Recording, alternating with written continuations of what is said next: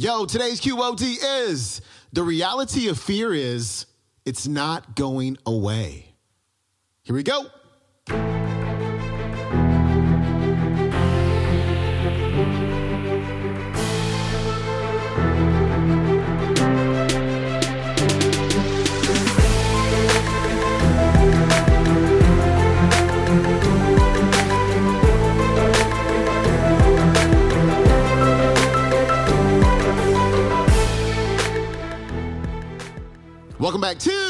Quote of the Day Show. I'm your host, Sean Croxton of SeanCroxton.com. Happy Friday, my friends. We've got Lisa Jimenez on today's show, and she's talking about your relationship with fear how you learned that relationship and how you can unlearn that relationship so you can stop sabotaging yourself and keep moving forward. And what I love most about this clip is how real she keeps it because I feel like so many of us believe that one day we're going to wake up and the fear is going to be completely gone. But that day, my friend, is never going to happen. It's all about learning to dance better with your fear and how to change your relationship with it. Here's Lisa. It's not the fear that's holding you back. It's not the fear that's holding you back. It's your beliefs. It's your beliefs about fear. It's your belief about failure. It's your belief about success and the meaning you put behind it. Oh, success means fill in the dot.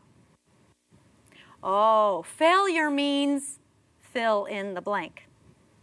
Oh, rejection. That means fill in the blank.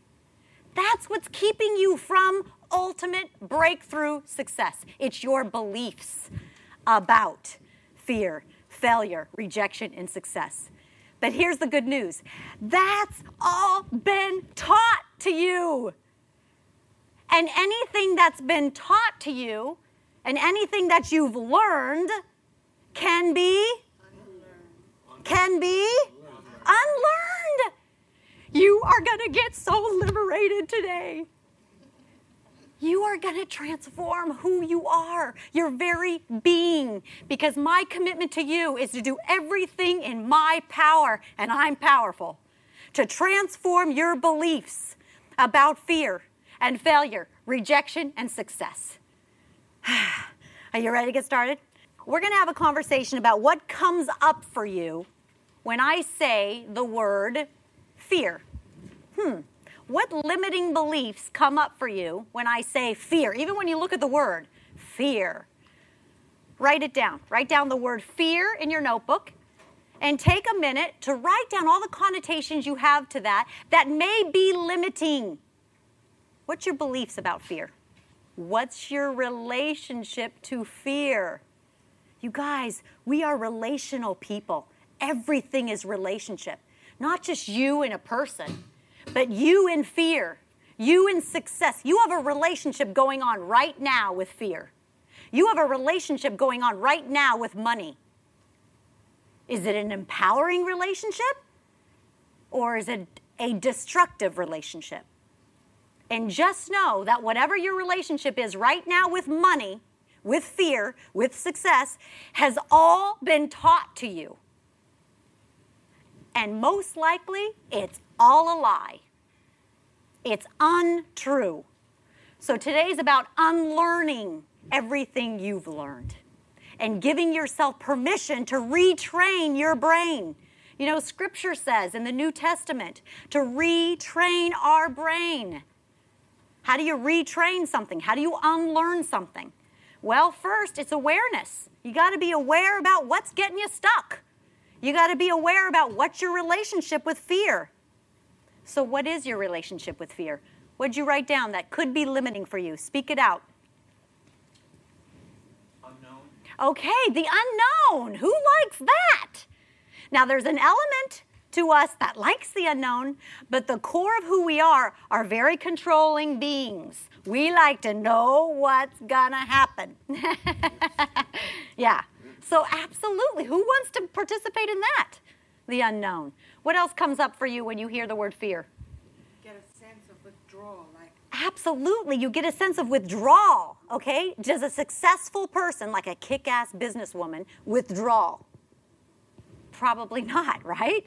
They're out there. They're making, they're causing something on the planet. Okay, good. So this is what gets us stuck, our relationship with fear. What else comes up for you when you hear the word fear? Being a coward. Being a being a coward. So, every time she feels fear, she feels like she's a coward. A lot of you can write that down. I can write that down. But here's the reality about fear. Now, this is important. The reality of fear is it's not going away. Write it down. Fear is not going away, people. It's part of the human condition. And my spiritual belief, I think God, in His infinite wisdom, gave us fear on this planet to keep us connected to Him, to keep us connected to others, to help us remember that as powerful as we are, we need each other. We need Him. We need the spiritual connection. And what if you were God creating planet Earth, creating mankind, what would you do to make sure they always come back to you? You'd place fear on the planet. So, fear is a gift. It keeps us connected to our spiritual being, whether you call it God, force, higher good. Fear keeps us connected to each other. We need each other.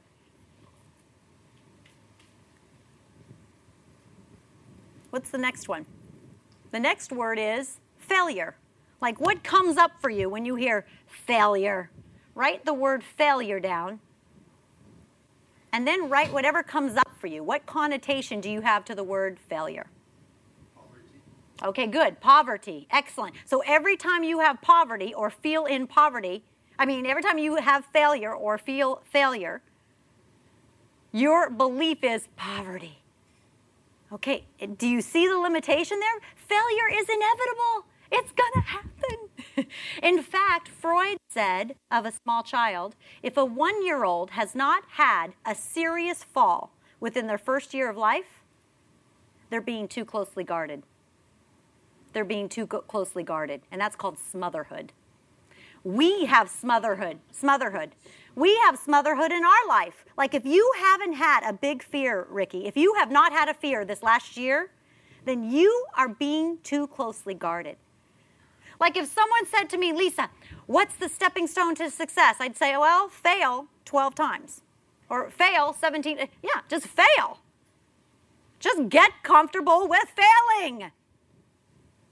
It's the equation. Failure plus failure equals success. Retrain your brain today, people. Retrain your brain.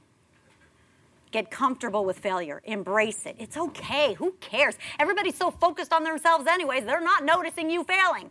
Believe me. And when you fail, like if I fell right now, I mean, what would happen? You would get endearing to me. Really, you, you would say, Oh my gosh, is she okay? Oh, I feel so bad. How embarrassing the speaker fell. Okay? So failure actually causes you to create a connection with people. Here's the point I encourage you to stop giving fear, failure, rejection so much of your power. Just stop it. Knock it off. Just stop it. Stop giving fear and failure and rejection so much energy. Stop focusing on it. So what? It's just a step to success. It's just a step to success. One step.